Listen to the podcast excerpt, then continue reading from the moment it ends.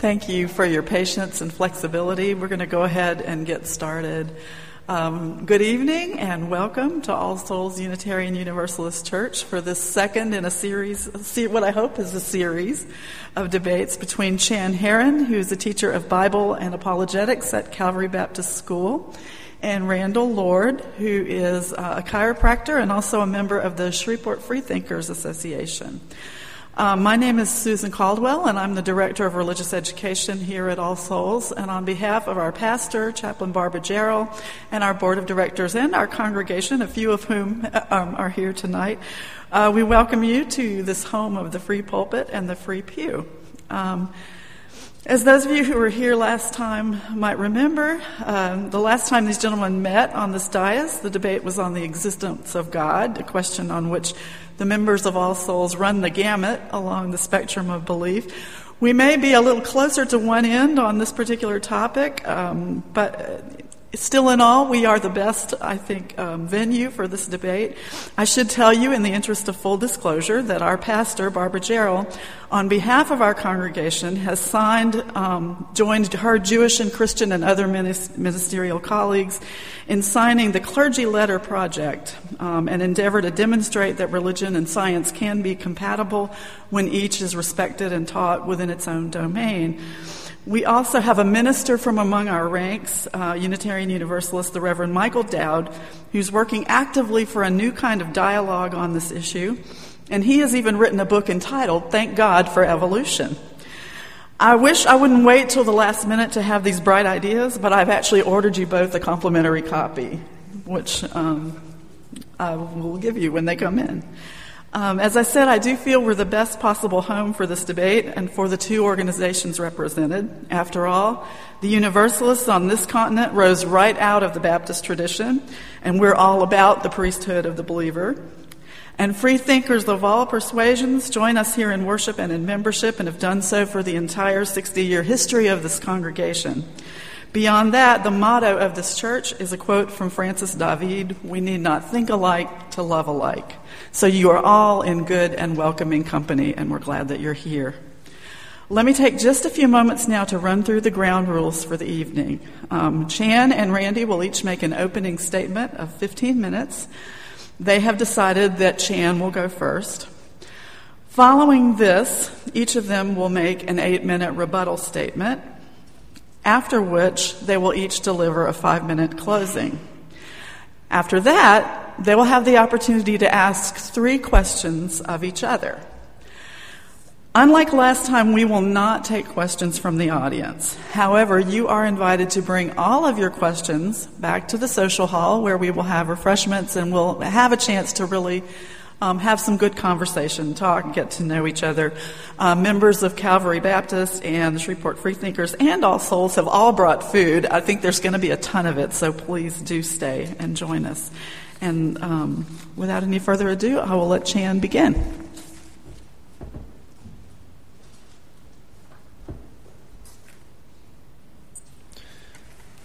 I'd like to thank everyone for attending tonight's debate, and I hope that you will find it both entertaining and intellectually stimulating. And I also hope that it will help guide you if you are on a spiritual journey.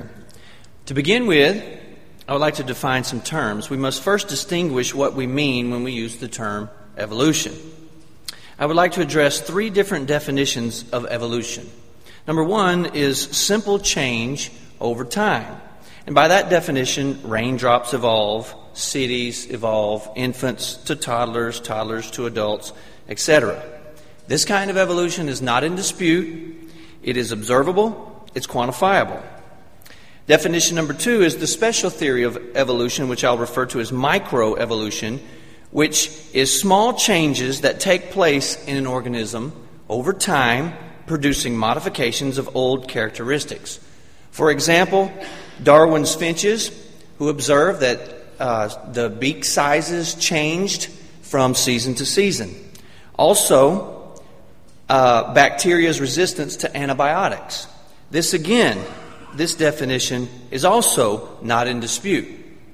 Definition number three is the general theory of evolution, which I'll refer to as macroevolution, which is the extrapolation of the processes of the special theory to explain all of life on the planet with all of its diversity, also known as the molecules to man hypothesis. Can microevolution be extrapolated, extrapolated to account for all of life and its diversity? Now, this is the definition of evolution that I am concerned with. I would like for you to picture with me, if you will, two huge pillars, and on which Darwinian macroevolution rests. These two foundational truths are crucial if Darwinian macroevolution is to be accepted. Pillar number one is abiogenesis, life from non life. Pillar number two is transitional forms, changes from simple to more complex forms of life in the fossil record. Now, both of these are critical and necessary components of Darwinian macroevolution. Here's a question Are the two pillars of Darwinism actually a fact? Now, my method of critiquing this type of evolution will be known as the problem of the airtight alibi. This critique is much like solving a crime. If you start with the assumption that someone associated with a crime is guilty, you're bound to find some evidence that appears incriminating. But if your suspect produces an airtight alibi, you must look elsewhere from the criminal. You can harp all you want about appearances, but it does no good if the alibi is airtight. Macroevolution can be critiqued in the same way. At first glance, many of the pieces of macroevolution seem to fit, but there is no need to answer all of the circumstantial evidence. This can be done, though, because each point for evolution has its problems, but the details are tedious, especially for non specialists like uh, many of you and myself. This is a very important procedural point. No amount of circumstantial evidence makes up for an airtight alibi. There is no sense examining the health of each leaf if the trunk is bad. If Darwinism has fatal flaws in, in spite of some circumstantial evidence for common ancestry, you must look elsewhere for an answer. So I would like for you this evening to consider three problems with macroevolution. Problem number one there is no evidence for the first pillar, abiogenesis, or life from non life. Now, evolution is sometimes called a fact, but you can't have the fact of macroevolution unless you have the fact of abiogenesis. So, how did life evolve from non life? How did living stuff come from dead stuff? Answer no one knows. No one. No one has even any good guesses. There's no need to have a degree in chemistry here. You don't need to know all the problems of the uh, sequences with the proper uh, protein sequences. You only need to know that evolutionary researchers speak with one voice about the facts of abiogenesis. They all agree that it happened, but that the details are a complete mystery. 45 years of research has been virtually fruitless. Note this rather blunt admission from Harold P. Klein, chairman of National Academy of Sciences Committee, after reviewing the origin of life research. The simplest bacterium is so complicated from the point of view of a chemist that it is almost impossible to imagine how it happened. Dean Kenyon, a biochemist and a former chemical evolutionist, now concedes when all relevant lines of evidence are taken into account and all the problems squarely faced, I think we must conclude that life owes its inception to a source outside of nature. Here's a key question If they don't know how abiogenesis happened, how do they know that it happened? If evolutionary processes cannot even produce the most basic amino acid sequences necessary for life, then the game can't even get started. There's not even a kickoff. Problem number two there is no convincing evidence for transitional forms, which is the second pillar of Darwinian macroevolution. Remember, macroevolution requires gradual development of organisms over time from simple to complex. This is said to be evident in the fossil record. What is a fossil? Organisms swept along by moving water and buried with the sediments, compacted into rocks, organic material is exchanged by inorganic, producing exact replica in stone. When Darwin advanced his theory of evolution, he knew the fossil record didn't support his idea. In The Origin of Species, Darwin devoted a chapter to difficulties with this theory. With most of his focus on the fossil record, he was troubled by two of its features the absence of transitional forms and the abrupt first time appearances of biological groups. Well, given a Darwinian mechanism which views evolution as proceeding in small, successive steps, the fossil record should display gradual transformation replete with corresponding intermediate forms. Yet, Darwin acknowledged in Origin of Species that this wasn't the case. He bemoaned, but as by this theory, innumerable transitional forms must have existed. Why do we not find them embedded in countless numbers in the crust of the earth? Darwin skirted this problem by arguing that the fossil record was incomplete and poorly studied. He expected that as paleontologists continued to collect fossils, eventually the missing transitional forms and gradual evolutionary transformations would be unearthed.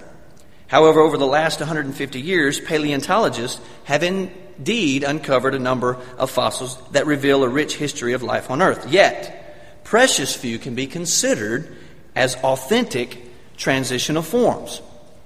If evolution was true, what would one expect the fossil record to look like? Gradual transitions from one form to another, the rule rather than the exception. But that's not what we find. The fossil record appears suddenly in the Cambrian explosion, which is the sudden appearance of animals in the fossil record during the Cambrian period of geological time. And during this event, at least 19 and as many as 35 phyla made their first appearance on the earth. Phyla constitute the highest biological categories in the animal kingdom, with each phylum exhibiting a unique character, uh, characteristic blueprint or structural body plan. The lack of transitional forms is perhaps the single most embarrassing topic for macroevolutionists, yet their absence is undeniable. This fact is grudgingly recognized by leading evolutionists. Paleontologist Stephen Jay Gould admitted the extreme rarity of transitional forms in the fossil record persists as the trade secret of paleontology. Paleontologist George Gaylord Simpson wrote nearly all categories above the level of families appear suddenly in the fossil record and are not led up to by known, gradual, completely continuous transitional, transitional sequences. And David Raup, a geologist confesses, the record of evolution is still surprisingly jerky, and ironically, we have even fewer examples of evolutionary transition than we had in Darwin's time. There is no record of step by step variation from one thing to another, yet this should be happening all the time, everywhere, with thousands of species for millions of years and billions of individual organisms producing billions upon billions of clear transitional forms. This should be the rule rather than the exception if evolution were, were true. Problem number three the universe looks design. In his book, The Blind Watchmaker, British biologist and atheist Richard Dawkins writes Biology is the study of complicated things that give the appearance of having been designed for a purpose. In other words, he says that what you see in the universe does look designed, but it's just an illusion. Instead, they are crafted by the blind, the blind watchmaker. Now, under this third problem, I'd like to give three lines of evidence that the world we discover gives the appearance of design for a purpose because maybe it is designed for a purpose. The first line of evidence is the fine tuning of the universe. It turns out that the universe is very delicately balanced and extremely sensitive to change. If that balance is upset even slightly in any one of a number of critical parameters, the basic conditions or building blocks necessary for life would never be produced. For example, solar luminosity must be precise. The Earth is delicately balanced between a runaway greenhouse effect and a runaway freeze up effect. The planet's rotation period must be exactly right. If you slow it down, the nights and days are too long, creating temperature extremes. If you speed it up, windstorms would be extreme. The tilt of our axis must be precise, 23 degrees. If it was straight up and down, the equator would be hotter and the poles colder, disrupting the climate. There must be a precise ratio of oxygen to nitrogen in the atmosphere. If the oxygen ratio is larger, life functions will proceed too quickly and organisms will age faster. If there is less oxygen, then life will proceed too slowly. CO2 and water vapor levels must be right. If greater, there will be a runaway greenhouse effect. If less, there will be too little greenhouse effect. Ozone levels must be precise. If greater, the surface temp would be too high with too much ultraviolet radiation at the surface, killing all life. What are the chances that natural processes could produce even one planet in the entire universe capable of producing life? The second line of evidence that the universe is designed is the information in the DNA. Humans correctly identify the activity of intelligence whenever they observe a highly recognizable and improbable pattern in an object or an, or an event. For example, four faces of four famous presidents carved into the side of a mountain, such as Mount Rushmore, can said to have a designer. How do we know? Because we see a recognizable pattern and an improbable event. Just like if you saw in a fence cups rearranged to spell out the, the phrase, Happy Birthday, John, you could infer that there was intelligence. Because information can only come from intelligence. And yet, embedded within the DNA double helix is a code that is filled with tens of thousands of pages of information. The information in the human genome would fill books piled as high as the Washington Monument. This is no accident, but a detailed plan laid out carefully by an intelligent mind. The third line of evidence that the universe is designed is the principle of irreducible complexity, coined by molecular biologist Michael Behe. He defines irreducible complexity as a single system composed of several well matched interacting parts that contribute to the basic function, wherein the removal of any one of those parts causes the system to effectively cease functioning. Now, an example here might be helpful. Uh, a mousetrap is said to be irreducibly complex because it has a spring and it has a lever, and if one of those parts ceases to function, the whole mousetrap ceases to function. When viewing the bacteria flagellum, he noticed that it was like a, uh, a motor, an outboard motor, and that was evidence for design. Michael Behe shows that these molecular machines cannot be reduced to smaller parts and still function properly, therefore refuting Darwinian gradualism. Our argument can be summed up as follows. I ask you to consider three problems with Darwinian macroevolution. Problem one, there is no evidence for the first pillar, abiogenesis, life from non life. Problem number two, there is no convincing evidence for transitional forms, which is the second pillar. And problem number three is that the universe looks designed by three lines of evidence that I just gave you. All design implies a designer, and the universe di- displays an evidence for design. Therefore, there must have been a designer of the universe. These problems demonstrate that the pillars of Darwinism have crumbled. Thank you.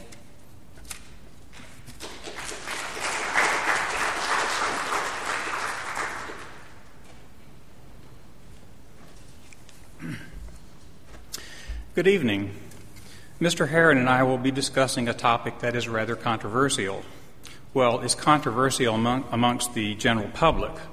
Amongst the experts in the field, it has overwhelmingly been resolved. Like any scientific theory, there remains a few areas of the theory that are unresolved even amongst the experts. I need to get a few definitions uh, in here too. First is evolution. Evolution is descent with modification. A person develops over their lifetime, but a person does not evolve. Evolution is the difference that occurs between generations. the next one is creationism. It's a theological idea that a deity created life with the wiggle of his nose, and presto changeo, it popped into existence. Next, science. Science is a systematic method of discovery where one makes careful observations, collects data, and then arrives at a, at a hypothesis to explain that data, then presents these findings for publication to his peers and review and duplication. Whenever I see or hear a statement like, evolution is just a theory, it makes me wince a little bit as the person making the statement either does not understand what a theory is or does, or does know and hopes you don't. I think it's great to get involved in science and educational issues.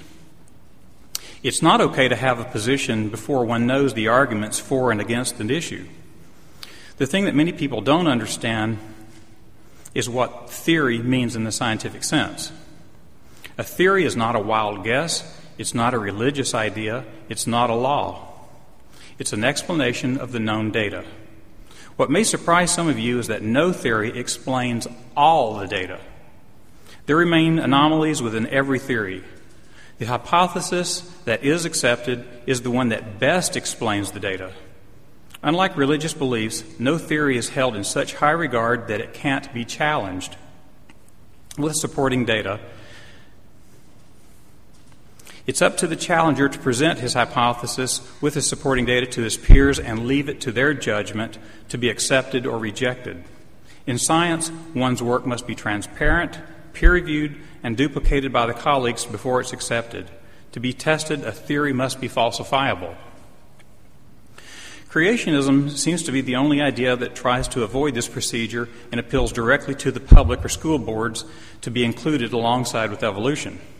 It has failed the peer review process and has lost every time it's been brought up in court. Yet creationists keep making the same exact arguments that have failed over and over. In 2005, a now famous legal challenge took place in Dover, Pennsylvania. In this case, every famous contemporary creationist was recruited to defend their faith, and they lost in a big way. I'll refer to this case later as the Dover trial.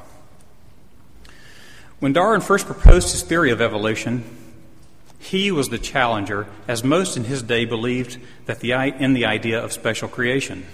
He struggled with what he knew this idea would mean to Victorian society and what it would mean to the deeply, his deeply religious wife, whom he deeply loved. In his book, The Origin of Species, he was even honest enough to point out areas that troubled him, like the then lack of transitional species in the fossil record. To date, his theory has mostly stood the rigors of peer review and testing by others. Like any science, it will be improved and modified with new discoveries. As a theory, evolution is as, as robust as any others in science, yet no one seems to be calling for all sides of the theory of gravity to be taught. One of the greatest strengths of a scientific theory is that it must make predictions. Evolution makes many, and these were not obvious in, our, in uh, Darwin's day. The predictions must not be trivial, insignificant, or insignificant. They must stem directly from the theory, and they must be falsifiable. The most important point is that these discoveries are independently verified from multiple scientific disciplines. The first prediction he made was the age of the Earth.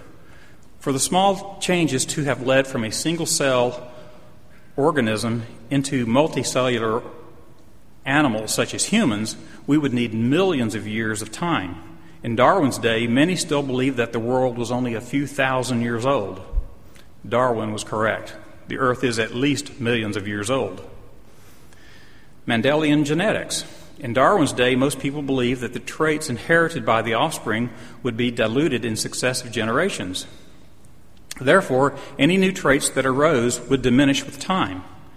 Darwin's theory required the preservation of the advantageous new traits. If the pre Mendelian hypothesis were true, that is, the blending of traits, then the theory of evolution had to be incorrect. Darwin didn't know what the uh, mechanisms of inheritance would be, and it wasn't until Gregory Mendel discovered them that Darwin was again proven to be correct. Number three, Darwin predicted that man originated in Africa. Darwin and Huxley, after studying other primates, concluded that we and they had a common ancestor that once lived in Africa. Detailed DNA analysis shows a 98% correlation, or we're identical to 98% of our uh, codes. And the fossil record uh, now shows even uh, greater proof of this descent. This prediction was probably the most remarkable, as during Darwin's time, virtually no hominid fossils of any kind had yet been found. Number four, the fossil record. Darwin makes two separate predictions here. The first is that simple organisms arose first and more complex organisms arose later. And this is exactly what we see when we look at the geological column. The next one was transitional species. In time, some stunning examples were found, like Archaeopteryx and Tiktaalik. For those of you who are not paleontologists, Archaeopteryx was the transitional species or the transitional fossil that shows mostly reptilian features and has feathers. Tiktaalik was a, a, very special and re- remarkable find. The scientists that were looking for it had deduced exactly when in time this transitional species should have occurred, and they were able to go to a map and look at the map and figure out what rock was now exposed that came from that time period, and they went and looked for it, and they found exactly what they were looking for.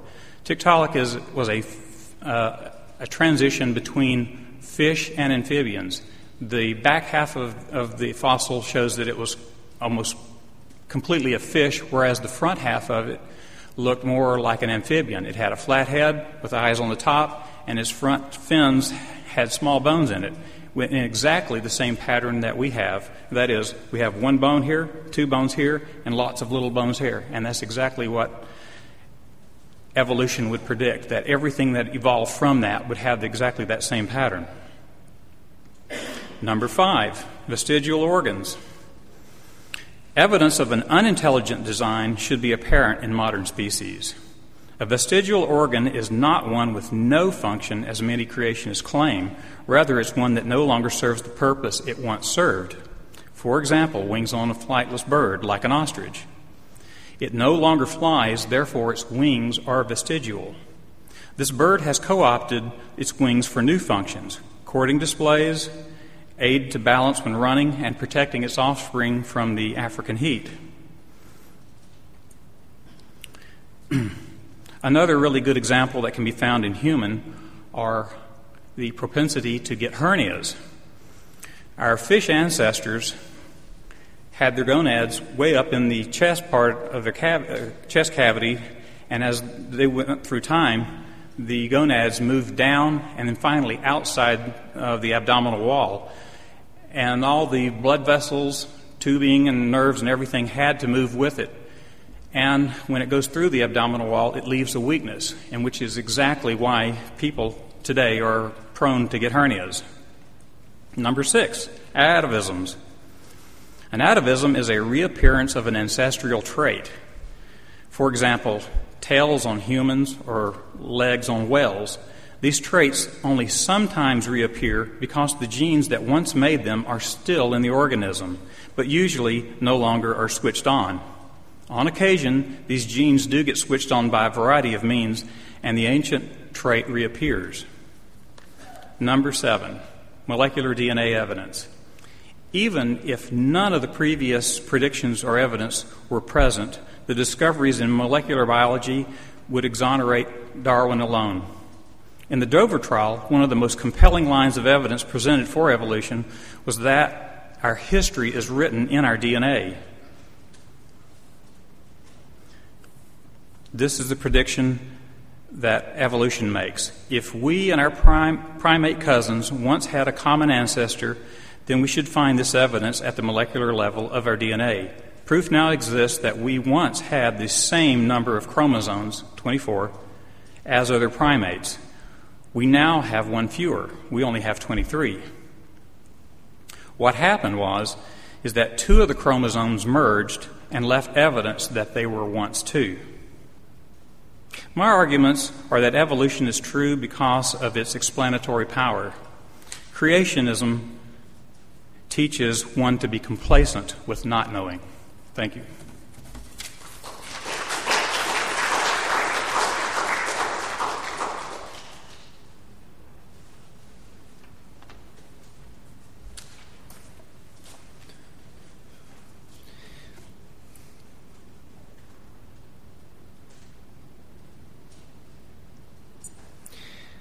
While there are a number of points that I agree with Randy on, there are others that need to be addressed. Uh, Randy says, in the scientific process, no theory is held to such high regard that it can't be challenged.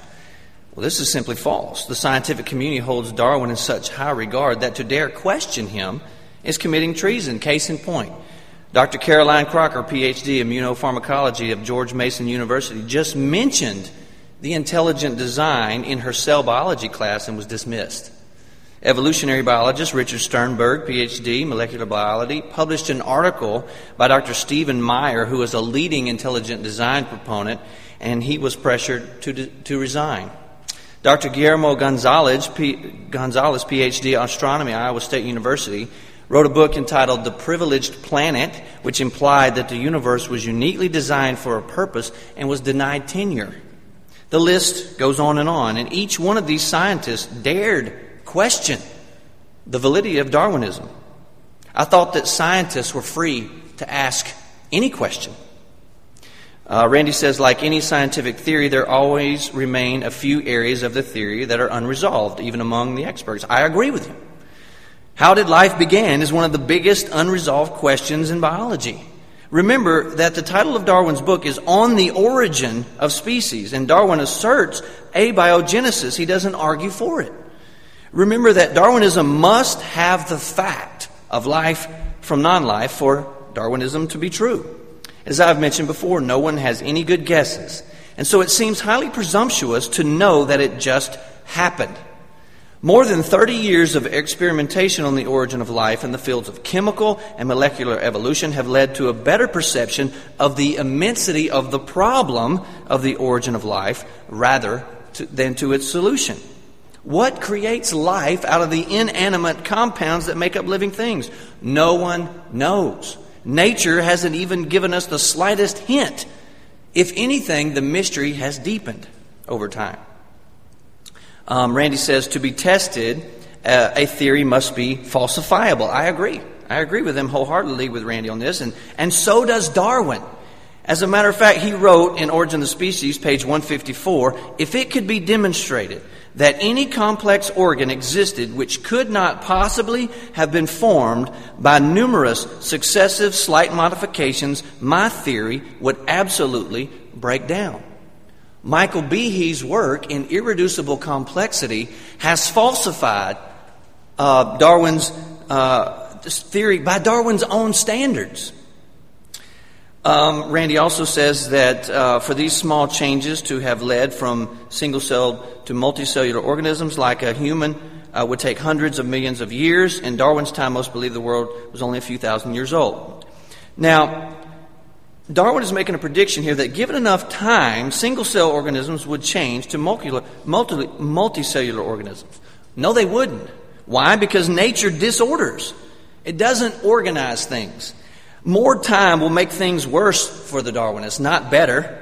How so? Let's suppose that you throw red, white, and blue confetti out of an airplane a thousand feet above your house. What's the chance it's going to form the American flag on your front lawn? Very low. Why? Because natural laws will mix up or randomize the confetti. You say, okay, allow more time.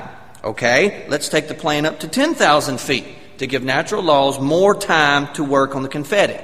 Does this improve the probability that the flag will form on your lawn? No. More time actually makes the flag less likely because natural laws have longer to do what they do disorder and randomize.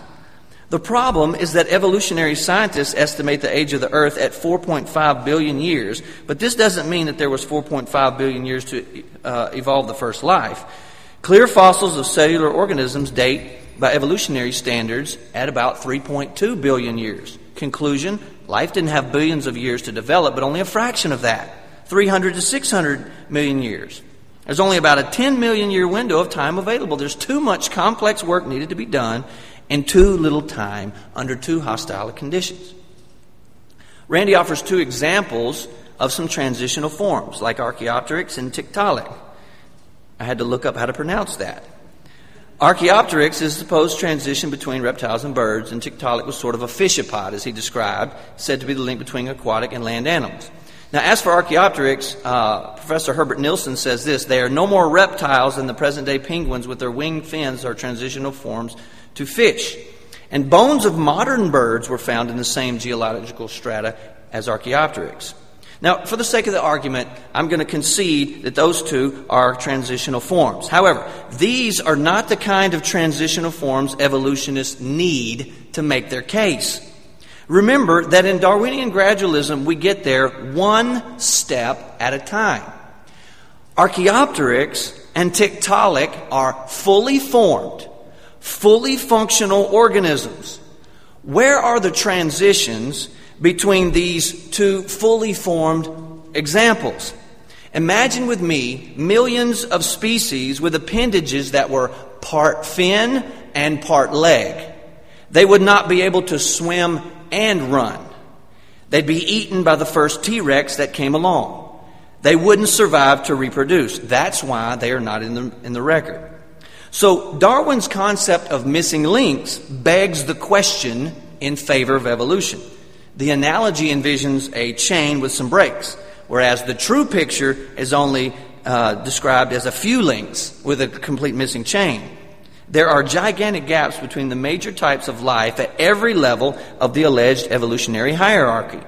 However, the whole analogy of a chain assumes the chain of evolution was there and that there are missing links to be found. And what this does, this superimposes an analogy in favor of evolution on the fossil record rather than examining what is actually in the fossil record.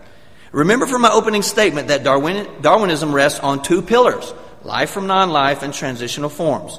As we have seen, the evidence is non existent for pillar number one and speculative and problematic for pillar number two. Modest conclusion Darwinian macroevolution cannot be called a fact. Instead, it's a rather implausible naturalistic story. Thank you.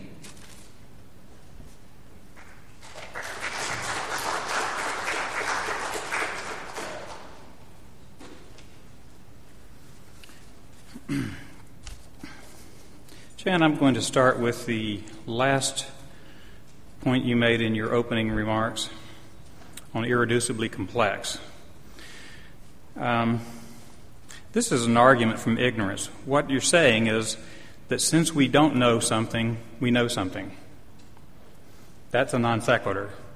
You're saying that something is so complex it couldn't have arisen by any natural or known method. It suddenly popped into existence, fully formed, Therefore, it's a miracle. You know, it amazes me that uh, creationists keep bringing up this point, even though it's been thoroughly debunked by experts. And Michael Behe presented this argument at the Dover trial, and he was shot down in flames. He gave an example of, um, let's see, uh, the bacterial flagella and blood, blood clotting is one of the other ones that uh, Behe uh, proposes. If you look briefly at the blood clotting pathway, you'll see that this doesn't hold up. There are 16 steps involved in this, and this mechanism, in order to be effective, has to have all of them working. Well, creationists claim that these proteins involved had no antecedent, and this is false. Russell Doolittle at the University of California predicted that we'd find at least one of these precursor proteins, and in 1990 he found it. The sea cucumber had a protein that was clearly related to the same one that was found in the, in the clotting mechanism in vertebrates. Since then, Russell Doolittle and Kenneth Miller have worked out a plausible and a adaptive sequence for these precursors and published their findings, unlike Behe, who never seems to want to publish anything except write books for creationists. The evolution of a bacterial flagella is also known to involve many steps of co opting uh, other previous biochemical pathways. Uh, something I wanted to point out you mentioned the, uh, the example you gave was a mousetrap, that it had, has to have all of its parts working in order to function. That if anything was missing, it wouldn't work at all. And I'll have to agree with you in part on that. It would not work as a mousetrap but it could be co opted to be used as something else if some of the parts were missing. And I brought an example of that with me tonight.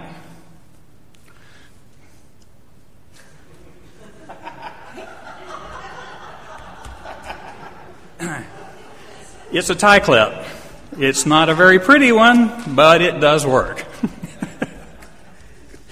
Sorry, I had to do that to you.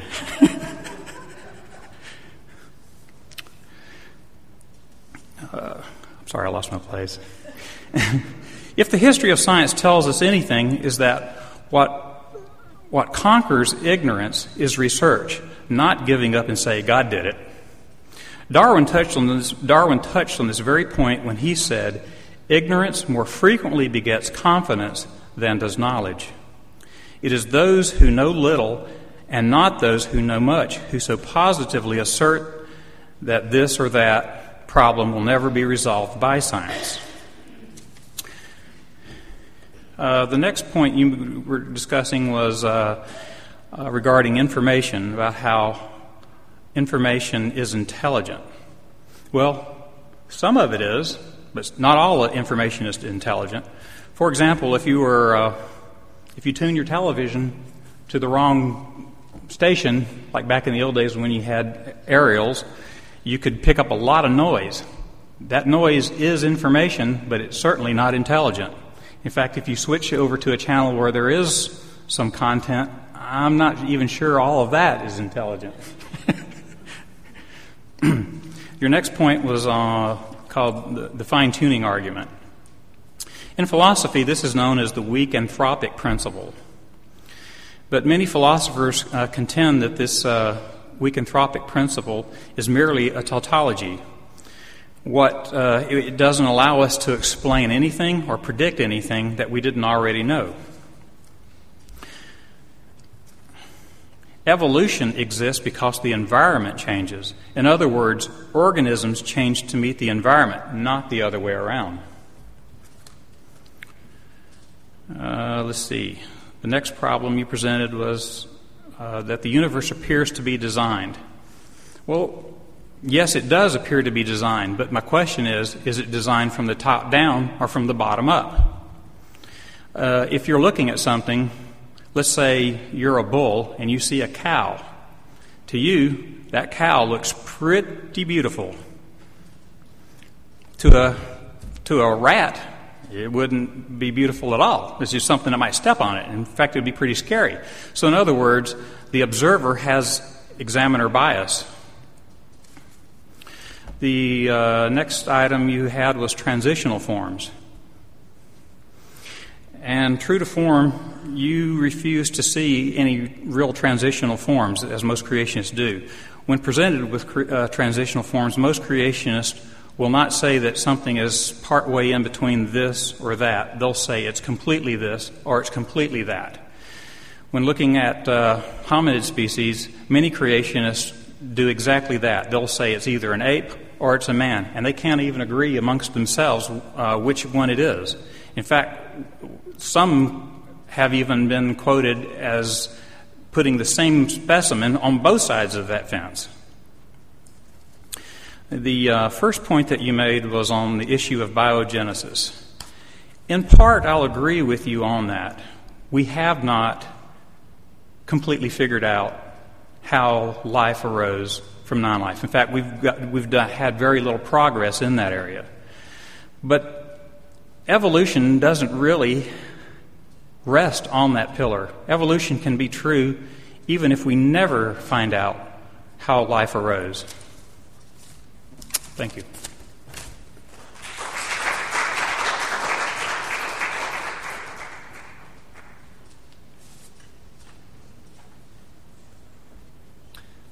When Randy was talking about the mousetrap, could be used for something else. I wrote down like what, and I turned around and he answered my question. So, who says that atheists don't have a sense of humor? In my opening statement, I gave three definitions of evolution simple change over time, microevolution, and macroevolution. The third definition was the one that I feel is problematic. Remember that I said that the way I was going to critique macroevolution was the problem of the airtight alibi, and I agree. Randy did give us some circumstantial evidence which seems to fit vestigial organs, atavisms, transitional forms that he mentioned, but circumstantial evidence does not help the case if one produces an airtight alibi. I argued Darwinian evolution rested on two pillars that were necessary for it to be true. Necessary. I asked you to consider three problems with macroevolution. Problem number one, no evidence for the first pillar, abiogenesis. Problem number two, no convincing evidence for transitional forms. And problem number three, that the universe looks designed. And then I gave three lines of evidence that support the premise that it is designed. I believe that there are some underlying implications and questions that need to be asked and addressed. How can people who all view the same evidence come to completely opposite conclusions. The issue at hand is not competing views of scientific interpretation, but a struggle between two different worldviews theism and atheism. Both Randy and I view the world and the evidence through our own analytical grid. Everyone has a worldview. Some of you tonight on both sides of the issue did not check your worldview at the door. You listened to what we were saying and agreed or disagreed based on your worldview. Now, what's being done here is philosophy first and science second. Science is a slave to philosophy. Science cannot be done without philosophy. Unfortunately, Darwinists have been successful in convincing the public that the only bad science is that which disagrees with Darwinism. And that really isn't science at all. They say it's just religion masquerading as science, talking about intelligent design. In fact, the exact opposite is true. It's the Darwinists who are practicing the bad science because their science is built on a false philosophy. In effect, it's their secular religion of naturalism that leads them to ignore the detectable scientific evidence for design. Philosophical assumptions are utilized in the search for causes and therefore cannot be the result of them. This is very important because a lot of these discussions are preceded by a prior discussion that is not scientific or historical at all. It's philosophical. The difference between myself or any other informed Christian arguing the case is not that we are biased, so we must conclude what we do, but it's that our philosophy broadens the possibilities of things we might consider, depending on where the evidence leads us. Philosophical assumptions, assumptions can dramatically impact scientific conclusions. I'm a Christian. I am open to either a naturalistic explanation or a supernatural explanation. Both are possible in my worldview. I can follow the evidence where it leads me. If a scientist assumes beforehand that only natural causes are possible, then probably no amount of evidence will ever convince him that intelligence created the first one celled organism or any other designed entity. When Darwinists presuppose that intelligent causes are impossible, then natural laws are the only game in town.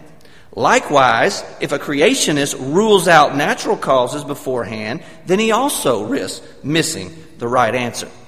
But a scientist who is open minded to both natural and intelligent causes can follow the evidence where it leads.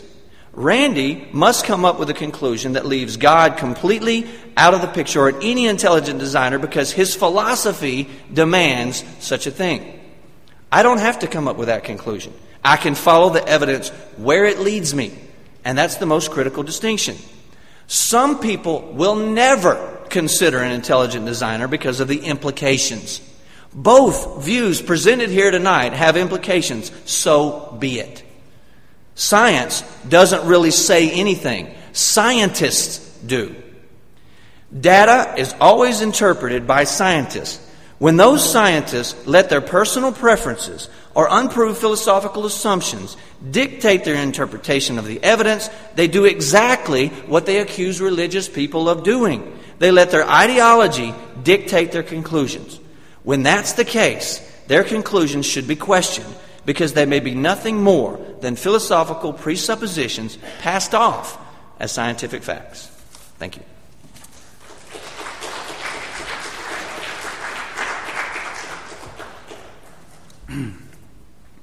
I actually agreed with most of what you just said. Let me recap. Science is a method of discovery. It is transparent, testable, and self correcting. Evolution is a theory that best explains the data and how the current species, including us, got here. Creationism is a theological idea that life and individual species were created out of nothing. Creationists resist the evolution, the theory of evolution, because it's based on the worldview of materialism and naturalism. By the way, atheism is not a worldview, it's a conclusion. But they are afraid that if taught to their children where it may lead them, rejecting something because of where it may lead does not make it false. There's no proof that learning the truth, no matter where it leads, is harmful. If anything, teaching falsehoods as truth has to be harmful. At the conclusion of the Dover trial, the judge stated the theory of evolution is, is imperfect. However, the fact of a scientific theory cannot render an explanation of every point should not be used as a pretext to thrust an untestable alternative hypothesis grounded in religion into the science classroom to misrepresent well established scientific propositions. For those that oppose evolution purely as a matter of faith, no amount of evidence will do.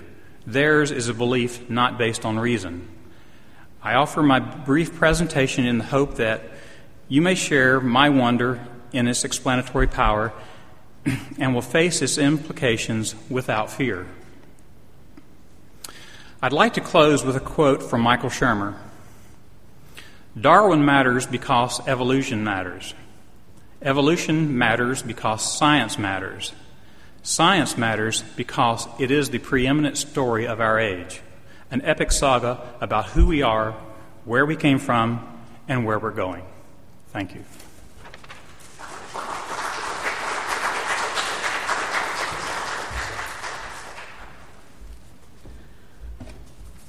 I like these guys. and and, and I want to tell you, they're going to have a chance to ask questions of each other. But before we do that, I, I want to encourage you to look at them as an example of what we should all be doing. Find somebody who thinks differently from you about anything that's big and important. Get to know that person, get to know what motivates that person, have fun with that person, and really talk to each other and really listen to each other and find out how they came to think the way they do. You're going to find it fascinating and fun, and I really think it's the only way we go forward in our world. So I want to thank you both, and please let's give them another hand.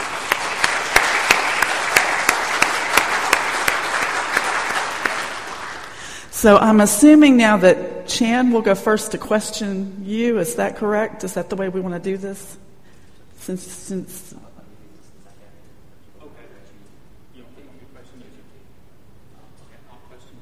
Okay, so if you'll step to the other podium and let you guys have it. when we when we began, I wasn't sure what I was going to ask you until I started listening to your explanations, and then I couldn't write fast enough.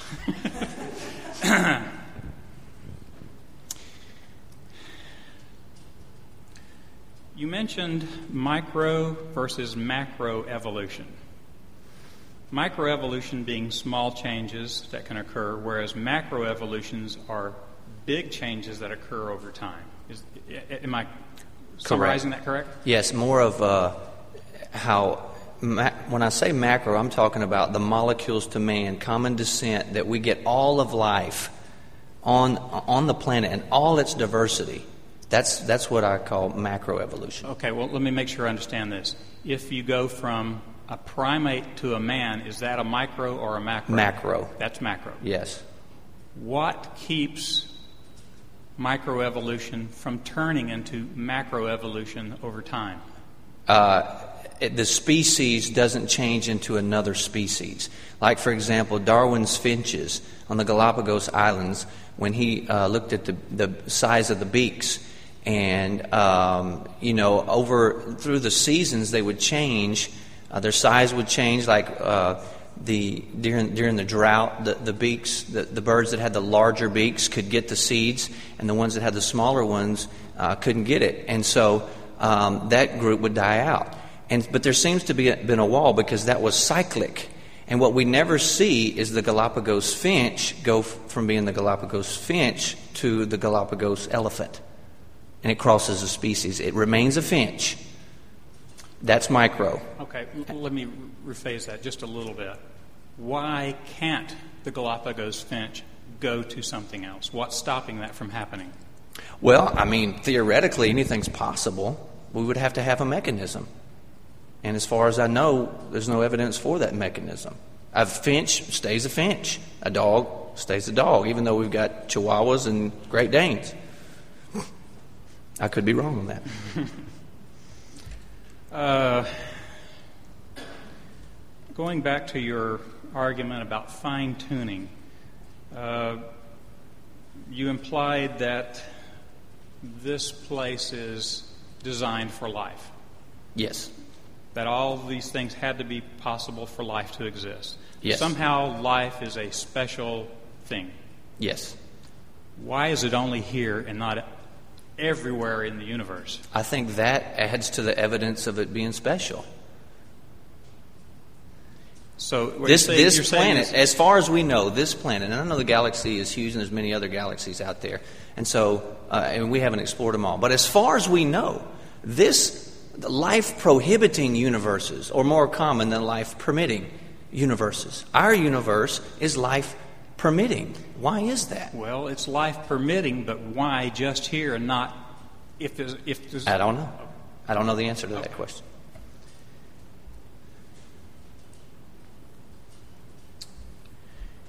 If creationism is true, why don't we find rabbits in the Precambrian layers? Why don't we find what? Rabbits. I have no idea. I Have no idea.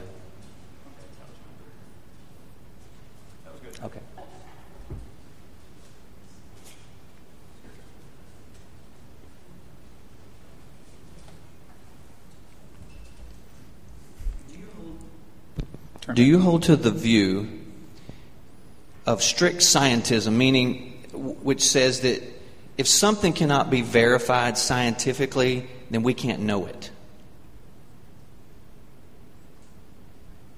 Well, there are things that happen historically that we can't reproduce, but based on all the evidence and using historical method, we can pretty much conclude what the probability of something was. We can't know it for certain. But I mean, I, I- guess. Give me an example of what you mean. I mean, is science the only way we can know things Well- about the external world? It's the only verifiable one. All the other methods of knowing, which was I, I touched on in, in the uh, previous debate we had, none of those other methods are verifiable.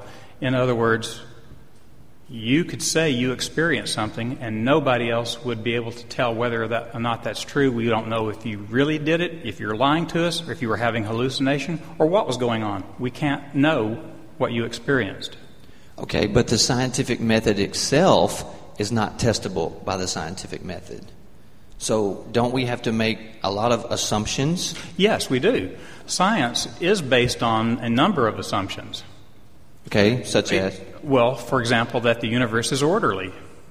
That gravity, for example, exists today exactly the same as existed yesterday and it will tomorrow. It's based on a number of those types of, of assumptions, yes. Okay, so there's other ways that we can know things uh, that are not that, that can't be verified scientifically. I'm just making sure I understand. Like metaphysical truths. Like I know that there's other minds out here besides mine, and I'm rational to hold that, but I can't test that by the scientific method. That's true. And that um, moral statements like the the Nazis were were wrong, what they did was evil. We can't test that by the scientific method, but we're That's correct. But we're rational in thinking that. Yes. Okay, and then like the laws of math and logic, there we assume those math, uh, science, the scientific method presupposes those. Uh, to argue for them would be arguing in a circle, correct? Yes, Okay, yes. so I'm just making sure that you agree with me that there's other ways besides the scientific method to know things. Well, I wouldn't call it knowing them. I would say it presupposes it. or let me rephrase that. I'm, I'm rational in holding that um, Yes. conclusion. Okay. Yes, you are. Um, now, you, meant, you talked about creationism, and um, the way you defined it, uh, I would agree with. I believe that creationism begins with the Bible and goes from there and says how I can fit the Bible into the data of science. Yes. But intelligent design is different. Let's see if you agree with me on this. It is the study of patterns in nature that are best explained as a result of intelligence. And this requires a minimal commitment scientifically to the possibility of, in, of detecting an intelligent causation. So, um, I'm not saying that intelligent design, in, intelligent design is not committed to figuring out the identity of the designer. It can't do that. All right. All right. So, would you say, giving that distinction, that um, intelligent design is arguing, or, or I'm sorry, that intelligent design is just religion masquerading as science? That's how it appears to me, yes. Okay, but if if if it's just requiring that we're uh, trying to find intelligent causes. Mm-hmm. All right, if that's the case, not trying to determine the identity of the designer, should intelligent design, as I just defined it, be taught along uh, with the Darwinian evolution in schools as a possible alternative? I would say no because it's not testable. In order for it to be considered science, it has to be testable. So it, falls outside the realm of science because of that definition. So you don't agree you don't agree that intelligent causes are an option for science? Well, an intelligent cause could be there, but I don't think we can use science to find it. Okay, fair enough. Um, do you feel that scientists should, this is similar to another question too, do you feel that scientists should consider intelligence as a legitimate cause? Why or why not? Well, how would you test it? That's the, Um, pro- that's the problem I have with okay. it. It's not testable. Searching, well, we, we, have a devi- we have a design inference based on the, the information that I, the, the example that I gave, like Mount Rush, Rushmore. Mm-hmm. We can look at that. It's a, it's a highly improbable pattern, and it's Right. recognizable, and we can say, hey, we know wind and erosion didn't do that. A design, we do that all the time. That's true. And so, uh, couldn't a scientist do that as well? Well, the problem with the Mount Rushmore example you gave is that we know it's, it's an, it has a natural cause because we did it. We don't know of supernatural causes. We don't know of anything that was created supernatural. Everything we know was created by us or it arose through nature. So, uh, if, if you came across uh, a statue you would simply have to infer that it was created by someone, even if you don't know who that someone was. But to suppose that it was created by something that's completely beyond our, our ability to comprehend seems to be a bit of a leap. Okay, thank you. Okay. Can we give them one more round of applause, please?